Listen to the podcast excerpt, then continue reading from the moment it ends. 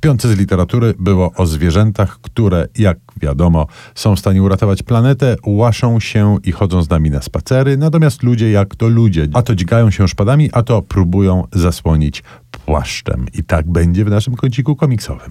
Tak, bo nasz kącik komiksowy dzisiaj poświęcony jest bardzo pięknie wydanemu tomowi, obejmującemu cały cykl komiksów. Płaszcz i szpony, tak się nazywa ta seria. Kolorowe to takie. Kolorowe, ładne. piękne i duże. Narysowana przez Żana Luca Mazbu, a napisane przez niejakiego Alena Airola, Airolesa może powinienem przeczytać, którego być może Państwo już znają za sprawą genialnego komiksu Indyjska Włóczęga, o którym mówiliśmy y, w, w tym roku, ale nieco, nieco wcześniej.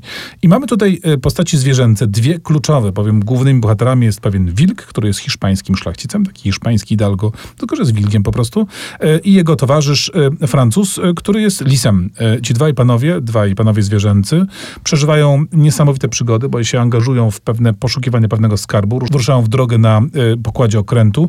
To jest komiks typu Płaszcza i Szpady, przygodowy, pełen najróżniejszych odniesień do tej cudownej epoki, kiedy, cudownej przynajmniej na kartach książek i komiksów, kiedy szpadami się kreśliło znaki w powietrzu i bardzo, bardzo błyskotliwy, bardzo pomysłowy. To jest kapitalne na poziomie scenariuszowym i bardzo zabawne i precyzyjne na, na planie rysunkowym.